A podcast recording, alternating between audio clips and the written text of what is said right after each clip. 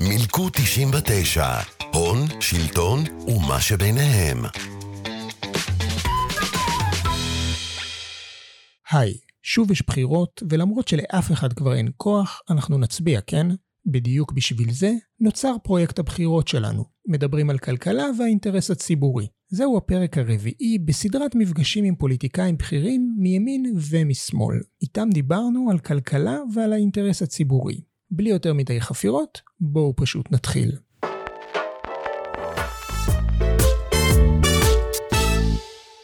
שלום מרב מיכאלי, יושב ראש אה, מפלגת העבודה, מה שלומך? שלום יקירתי, מה שלומך את? בסדר גמור, אנחנו פה בסדרת ראיונות של אה, לובי 99. לובי חשוב מאוד. תודה, עם ראשי המפלגות, לשאול באמת השאלות הכלכליות החברתיות הקשות, שהתקשורת לא, לא שואלת, כולם עסוקים בסוף בבניית קואליציה וכן ביבי לא ביבי, ובסוף אף אחד לא מדבר מספיק על השאלות הכלכליות-חברתיות שמעניינות את הציבור אה, ואותנו. או על השאלות הביטחוניות, או על השאלות המדיניות, או זה... על השאלות הסביבתיות. אז, נכון, אבל אנחנו, אנחנו מתרכזים בכלכלי-חברתי, אבל, אבל אנחנו, אני מסכימה איתך שיש מקום לשיח הרבה יותר עמוק על הדברים המהותיים. רק ברשותך, וקודם כל תודה על האירוח המהמם. אה, לפני שאנחנו מתחילות לפרטים, כי זה הפרטים בסוף זה באמת למטיבות לכת. אני מאמינה שכלכלה צריכה לעבוד בשביל הציבור, בשביל אה, כל אזרחיות ואזרחים, ולא בשביל נתוני המקרו היפים.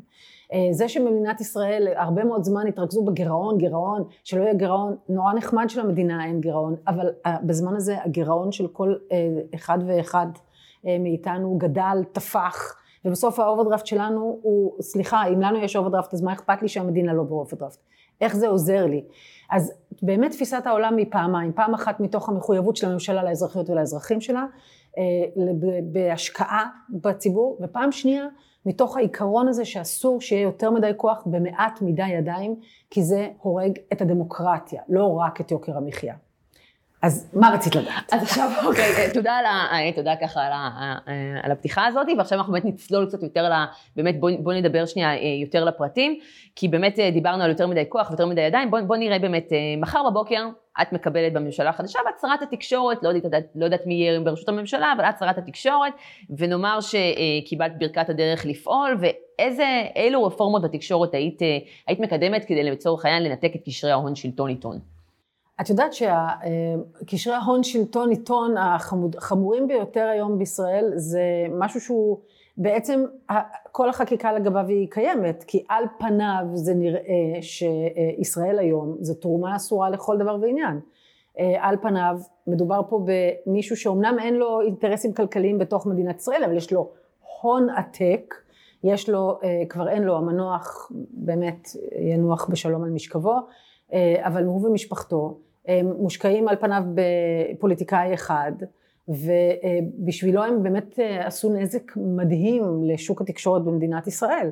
יש פה עיתון שהוא העיתון הנפוץ ביותר, מחולק בחינם, הוא לא עובד בכלל במונחים של חברה, חברה שיש לה צורך להרוויח רווח כלכלי, וזה ממש עיוות את כל התפיסה שלנו ואת ההשפעה שיש לו על הממשלה, על מקבלי ההחלטות, על זה. אז הדבר הראשון שאת אומרת, את צריכה שאנשים יטפלו בדברים שהם אסורים על פניו. אה, זה היום הדבר הכי משמעותי שצריך לטפל בו בשוק התקשורת בישראל. אוקיי, okay, אז אנחנו, אה, אנחנו מלבד זה גם חושבים שיש באמת בעיה כללית, לא, מלבד ההחזקה אה, הבעייתית הזאת שאת מדברת עליה, יש בעיה כללית יותר שאנחנו חושבים שבכלל בעלי הון אה, טייקונים ומונופולים מחזיקים בעצם אה, אה, כלי תקשורת מרכזיים, העיני ערך תשובה מחזיק בעצם 20% מערוץ 12, משפחת ורטהיים, הבעלים של קוקה קולה מחזיקה את השאר, לנד בלנטיק מחזיק בערוץ 13, נוני מוזס את קבוצת, קבוצת ידיעות, אנחנו רואים שבנק הפועלים לצורך העניין מחזיק, החזיק ממש לאחרונה 34% מידיעות אחרונות, ויש לעיתון ולנוני מוזס המו"ל יש בעצם חובות מאוד כבדים לבנק הזה, ואנחנו רואים אה, אה, סיקור אה, אוהד ומלטף בעיתון, בקבוצת, בקבוצת התקשורת הזאת, בקבוצת ידיעות, לבנק. ואנחנו חושבים שיש בזה, זה בעיה מאוד משמעותית שצריך, שצריך להתמודד איתה, ומעניין אותי לדעת מה את חושבת, איך, איך את חושבת שהיה אפשר למנוע דבר כזה. תראי, בחוק הריכוזיות אנחנו כן התייחסנו לתחום התקשורת בצורה מאוד מפורשת, גם לגופים שצריכים לקבל רישיון, כמו טלוויזיה, רדיו וכולי, וגם לכלי תקשורת בעלי השפעה גבוהה, עיתון יומי גם מוזכר שם בצורה מפורשת. זאת אומרת, יש מגבלות על היכולת להחזיק בגופי תקשורת במקביל להחזקות אחרות. אבל אם את רוצה אה, לנתק את זה לגמרי, אז אני לא יודעת איך תוכלי להחזיק תקשורת אה, מסחרית במדינת ישראל, כי הם גופים הרי שהעלות שלהם היא גבוהה, ההכנסה שלהם במדינת ישראל היא לא תמיד גבוהה. אה, את, את חושבת למשל לא יודעת מה, להגביל נגיד מונופולים בהחזקות? אנחנו חושבים, ב... אנחנו חושבים שצריך, שבעצם הבעיה המרכזית היא בחברות החדשות, שבעצם השליטה של מונופולים ובעלי הון בחברות החדשות מייצרות מצב של בעצם אה, אה, השפעה ישירה של ההון על, על המידע שהציבור מקבל. אני יכולה לומר לך ברמה האישית שבלובי 99 אנחנו לא הצלחנו לפרסם אייטמים על הגז בערוץ שנשלט על ידי תשובה, מקרי או לא, היית יכולה לראות שלצורך העניין בערוץ, כל, כל הערוץ 12 לצורך העניין כמעט לא דיווח על מצבו הכלכלי של תשובה, או הבן אדם עומד לפני תספורת אה, נוספת לציבור, כספי הפסל של הציבור, ואת לא שומעת על זה מילה בערוץ, אה, בערוץ מרכזי, אנחנו רואים בזה בעייתיות מאוד משמעותית, כן. ואנחנו חושבים שכן צריך לייצר הפרדה בין, בין הבעלות על, אה, אם אתה, בעל, אם אתה בעל מונופול, אם אתה שולט במונופול, אתה לא יכול, או גורם ריכוזי, אתה לא יכול גם להחזיק בחברת חדשות, זו דעתנו בהקשר הזה.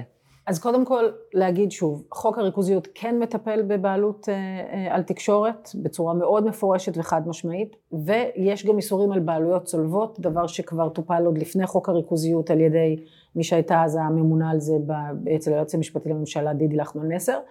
אה, יכול להיות שזה לא מספיק, אני שוב חוזרת ואומרת, אני לא בטוחה שנצליח למצוא את המתכון לתקשורת סטרילית שאין עליה השפעות.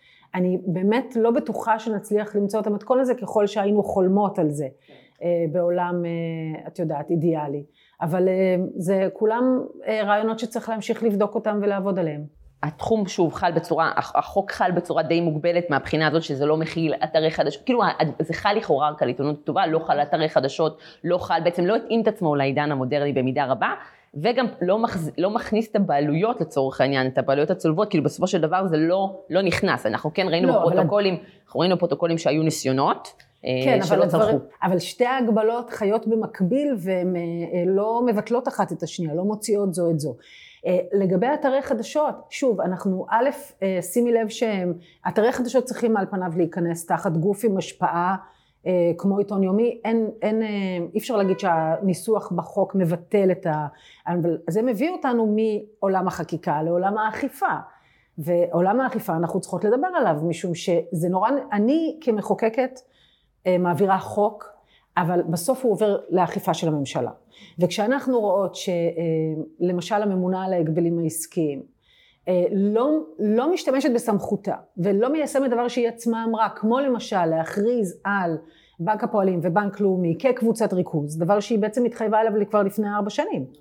והדבר הזה לא קורה, אז אני כחברת כנסת, כמחוקקת, יש הפרדת רשויות במדינת ישראל, יש אנשים שמנסים לספר לכם שאין הפרדת רשויות, אבל במובן הזה יש, אין לי דרך לאכוף את זה. עכשיו זה לא, אה, את יודעת, לפעמים יש נטייה שכשהאכיפה לא מתבצעת כמו שצריך, אז רואים בואו נעביר חוק. לא יעזור להעביר עוד חוק כשהגוף המוציא לפועל, הממשלה, לא בעצם עושה את מה שהיא צריכה בשביל לאכוף את החוק. ולכן אה, אני שוב אומרת, מבחינת החקיקה, חוק הריכוזיות בנושא התקשורת בעיניי מספק תשובה טובה דייה. הבעיה היא שהגופים שאמונים על האכיפה צריכים באמת לעשות את העבודה שלהם. אוקיי, okay. אה, אנחנו, לצורך העניין, אם אנחנו כבר הגענו לחוק הריכוזיות, אז רק שטיפה אה, נרחיב עליו, כי באמת ממש לאחרונה פורסם קול קורא של, של משרד האוצר ברשות ההגבלים, עברו שבע שנים מחקיקת החוק, והם אמרו, יש ממש סעיף בחוק שאומר, בעיקרון אומר ששש שנים מחקיקת החוק יעשו בחינה, אבל היה בחירות וקורונה וזה התעכב בשנה, ובואו תגידו באמת, אה, תגיבו מה אתם חושבים שהצליח, מה לא הצליח, מה אפשר, אה, אפשר וצריך לתקן. את חושבת שיש עוד מה, אה, יש עוד מה לתקן, החוק עשה, השיג את, את פעולתו, לא השיג את פעולתו, כאילו מעניין אותי לשמוע מה את חושבת על זה. החוק השיג שינוי אדיר, באמת אדיר. בואי, אין לנו פירמידות, נגמרו הפירמידות. וגם הניסיון אה, שהיה של אלשטיין אה, בכל זאת לנסות ולעשות בקומבינה, בכל זאת לנצל את הפרצה, ושאיילת שקד אפשרה לנצל איזה פרצה שנשארה בחוק, גם זה לא צלח, זאת אומרת יש איזה צדק פואטי וזה שזה נכשל כאילו למרות. אה, את רואה שבאמת נעלמו הפירמידות, אה, יש כן פיזור יותר גדול של הכוח, האם עדיין יש אנשים מאוד מאוד עשירים עם הרבה מאוד כוח? אה, כן, זה לא מנע את היכולת הזאת, אבל זה בפירוש שיפר מאוד את היכולת להתנהל בצורה יותר הגונה ואת ה... וצמצם את היכולת לנצל לרעה את היכולת גם להחזיק, כמו שאמרת, גם החזקות פיננסיות וגם ריאליות, וגם אה, צמצם את היכולת לעשות את המניפולציות באמצעות הפירמידה. זה דבר מאוד מאוד משמעותי לגבי, את רואה את השינוי בשוק ההון. את רואה ששוב, אה, לא חף מבעיות לחלוטין, אבל הרבה הרבה יותר אמין, הרבה יותר אה, אמיתי לצורך העניין. אה, דבר שהייתי, כאמור, הייתי, את יודעת, פרצה שאני באמת התעקשתי עליה, זה סיפור שאלשטיין השתמש, שגם חברה בחו"ל תחשב... אלשטיין, שאני רוצה להגיד, רק שנעשה ככה אה, לצופים, אדוארדו אלשטיין הוא היה, הוא בעצם טייקון שקנה את איי.די.בי מדנקנר, ובעצם ניסה, אחרי שהוא רכש את איי.די.בי, את פירמידת איי.די.בי, הוא בעצם ניסה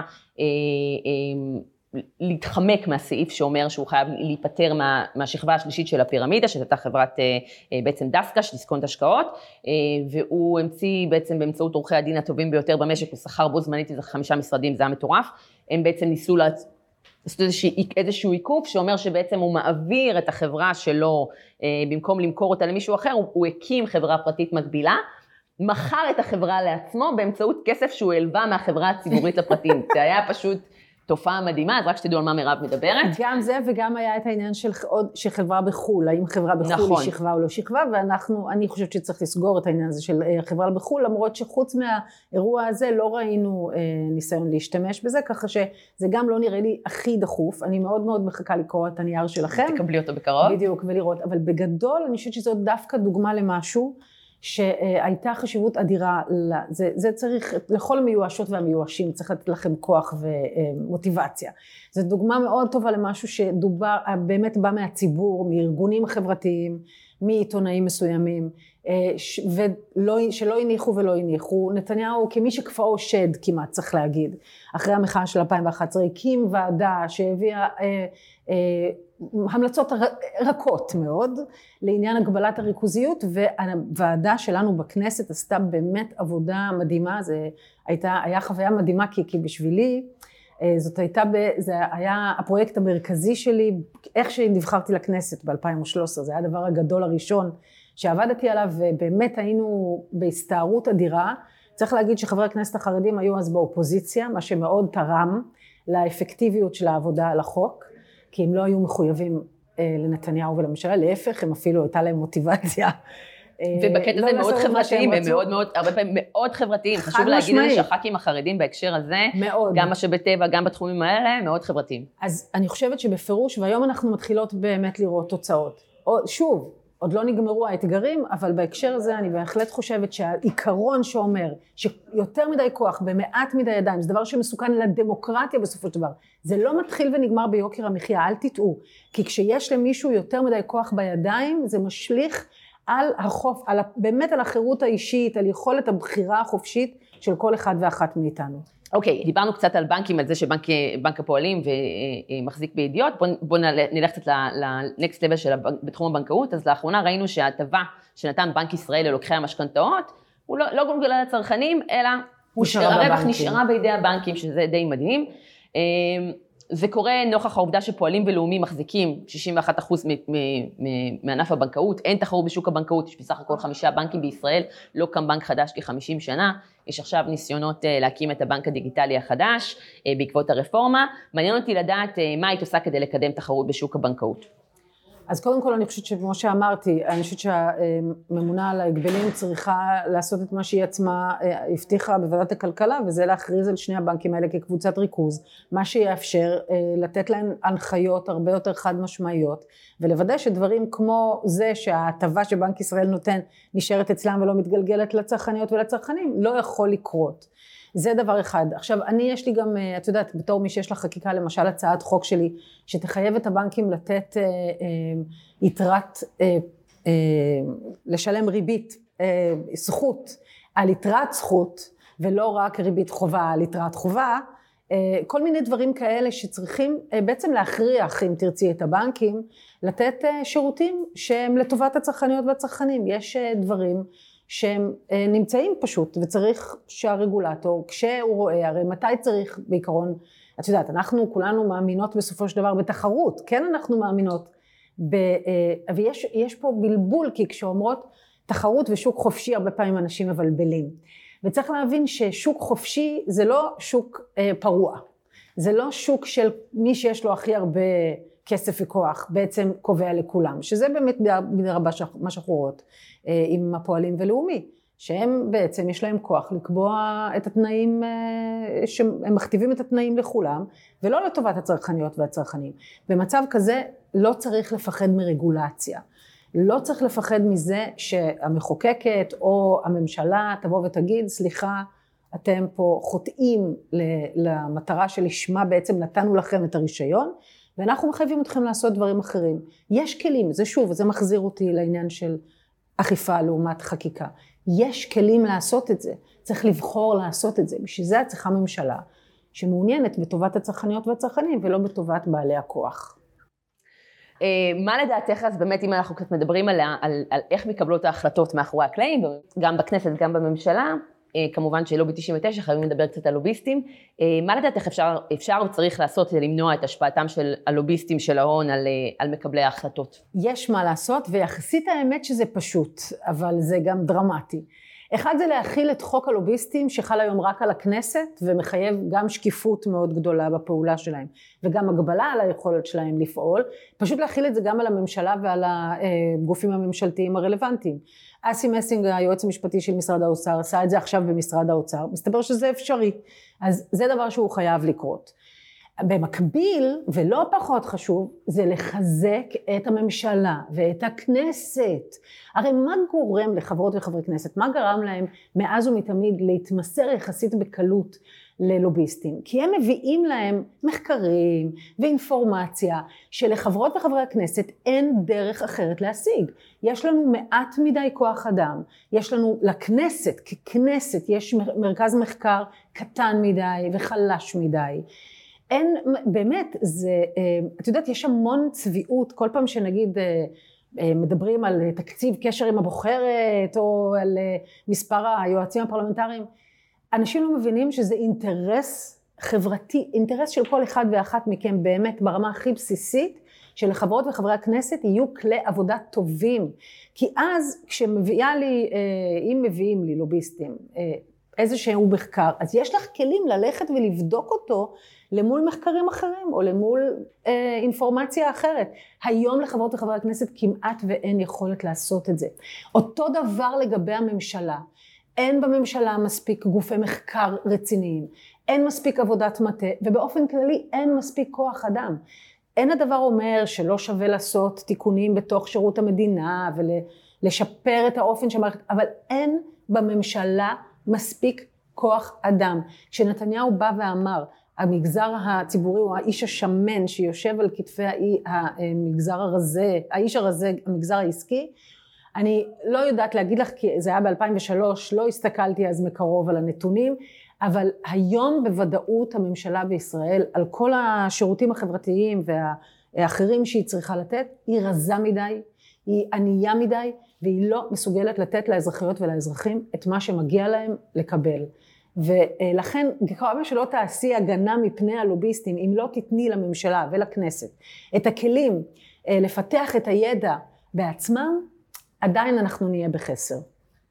אז רק אני אגיד, אה, אה, מעבר לזה שאני מסכימה, אה, מהבחינה זה שלא, רק אני רוצה להגיד שרק שתדעי, אני לא יודעת אם את מתכוונת, שהחוק שרוצה להכיל את חוק הלוביסטים על, על, על משרדי הממשלה, הוא חוק שאנחנו הגשנו, כתבנו והגשנו בכנסת העשרים, שהייתה הכנסת האחרונה שבאמת הפקדה עם שלי יחימוביץ' ורועי פולקמן, ולצערי לא הצלחנו להעביר אותו פוליטית, ולכן פנינו לקונספט של נוהל פנימי, והנוהל שהעביר אסי מסינג במשרד האוצר ממש לאחרונה, הוא נוהל שאנחנו סיימנו לכתוב אותו ולוחצים עליו שלוש שנים, כן? ועכשיו אנחנו מנסים להעביר אותו, להעביר אותו על שאר, שיחול על שאר אה, משרדי הממשלה. אה, ולגבי מה שאת אומרת לגבי המספר עוזרים פרלמנטריים, אני פה רק רוצה להגיד, כאילו גם בכלל הכלים שיש לח"כים, אני אומרת זה כמעט בכל מפגשים בחוגי הבית שלנו, שמספר הח"כים בעצם לא השתנה או 120 מאז שהימים שהיינו, שהיו מיליון איש. נכון. אה, כשההבדל היחיד בין אז להיום זה שיש להם במקום שני עוזרים שלושה.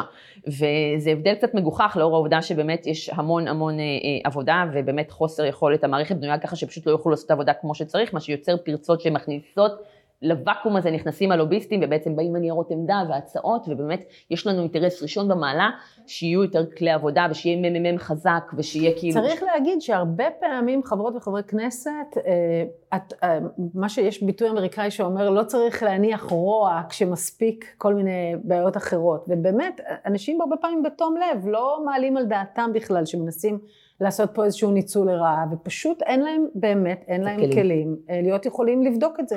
אז עכשיו אנחנו נעבור קצת לנושא הבא, כי עוד נושא שהוא מאוד אה, אה, מעסיק אותנו כציבור ופחות אה, מדובר לצערי בשאלות הזה, וזה באמת הנושא של התספורות ובעלי ההון.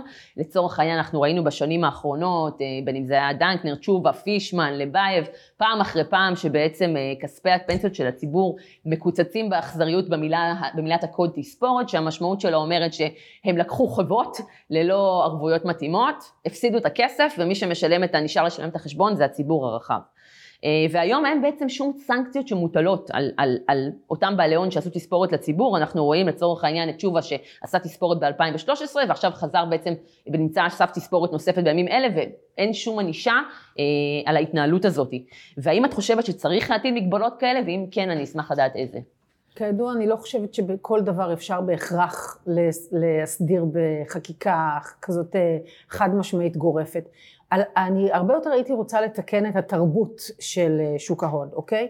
הייתי הרבה יותר רוצה שלמשל הגופים המוסדיים, שהגופים המוסדיים זה אלה שבעצם עושים את רוב ההשקעות, רוב ההשקעות אנחנו לא עושות בעצמנו. אה, שהם יתנהלו, יתנהלו בצורה הרבה יותר אחראית ושהם לא יפסיקו לתת שוב אמון באדם שבעצם הפר את האמון שניתן בו.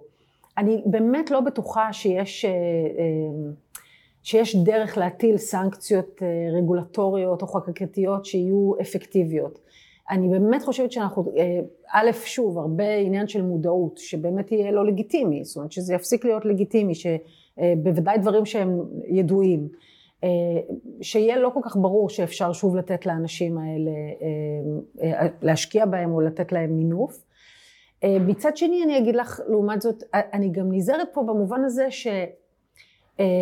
כמי שהייתה מעורבת בעוד פרויקט חקיקתי גדול, שזה אה, חוק אה, חדלות פירעון ושיקום כלכלי, שמטרתו אה, הייתה בין השאר להוציא את הסטיגמה מפשיטת רגל ומחדלות פירעון ולהפוך את זה למשהו שהוא באמת הבנה שזה דבר שהוא קורה בעסקים מכל מיני סוגים.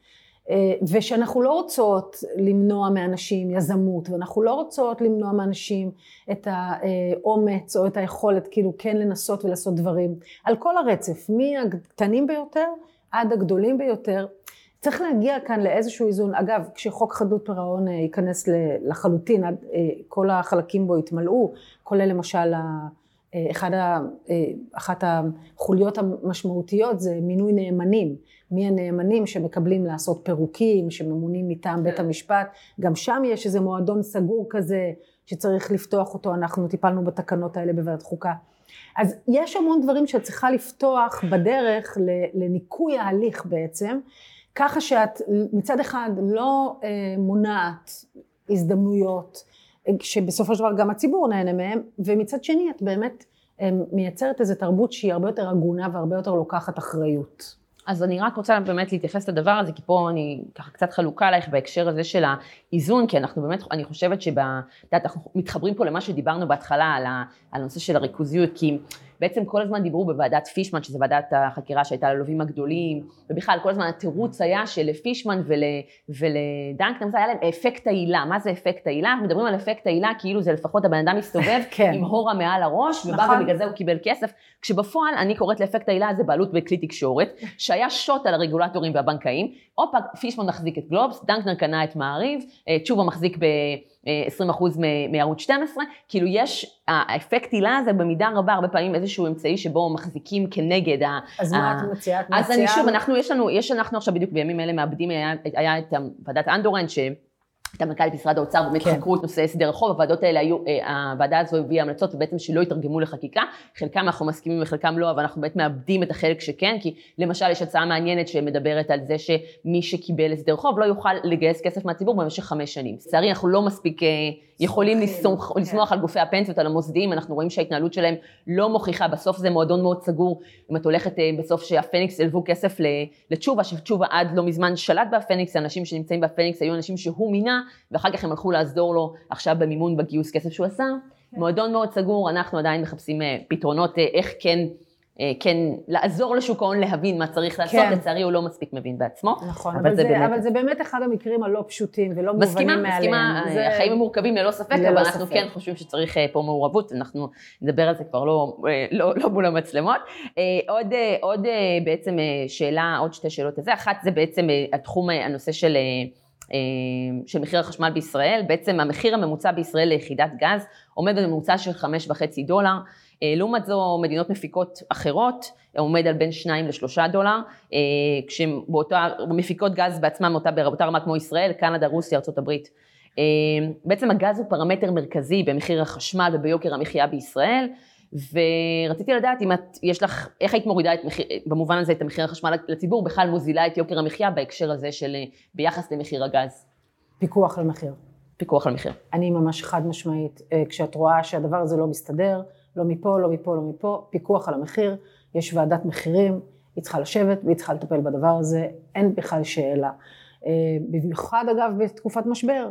אה, לא יכול להיות שבתקופת משבר כלכלי כל כך משמעותי שהציבור ספגה פגיעה כל כך אנושה בהכנסה שלה, אה, גם, גם מי שעובדים, הרבה מהם נפגעה ההכנסה שלהם, ודאי אלה שבחל"ת, ודאי אלה שהעסקים שלהם קרסו, שזה דבר בלתי נסבל.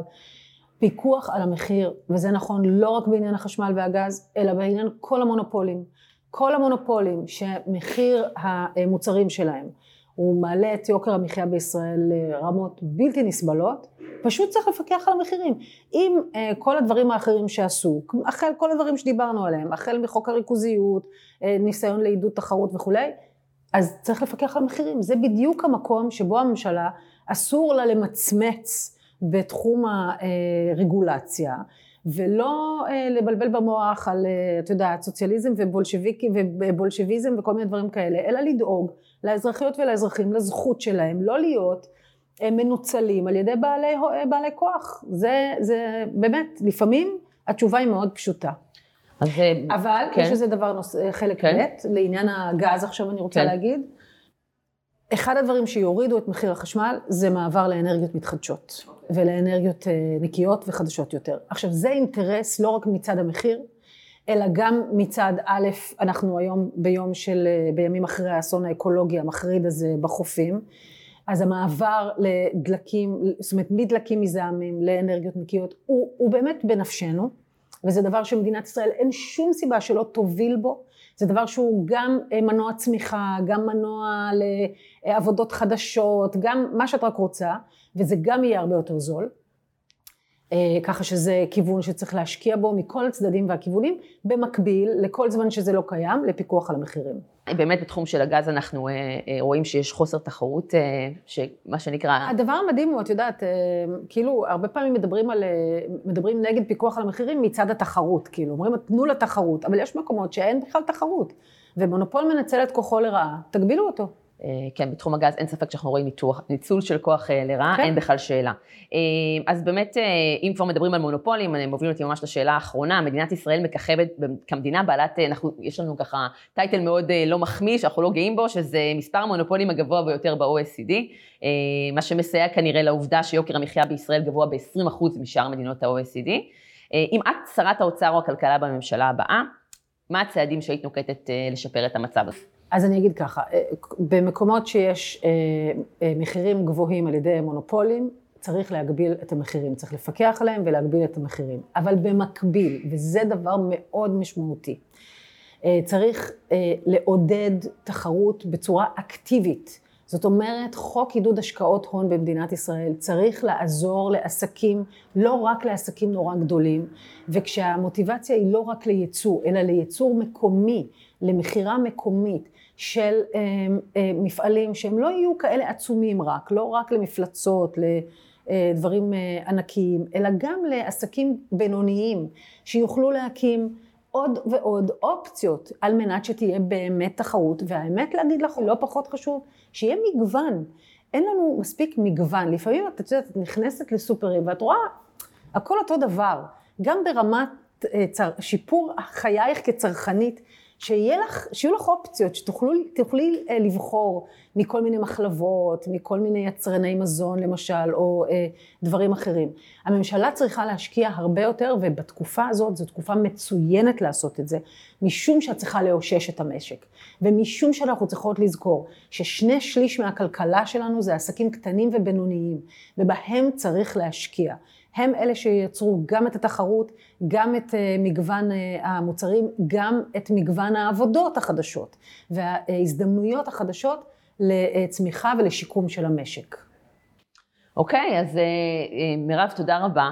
אנחנו מאחלים, נראה כולנו, אנחנו הבחירות מגיעות אוטוטו, ואנחנו כמובן מאחלים בהצלחה, ומקווה שעזרנו לציבור עוקבינו וחברינו לקבל החלטה מושכלת יותר, בסקר גילינו ש-56 אחוז אה, בעצם עדיין מתלבטים למי הם יצביעו, שזה וואו. מספרים מטורפים. אין לי אלא אה, להגיד לכם, בואו, בבית של אמת. תודה רבה.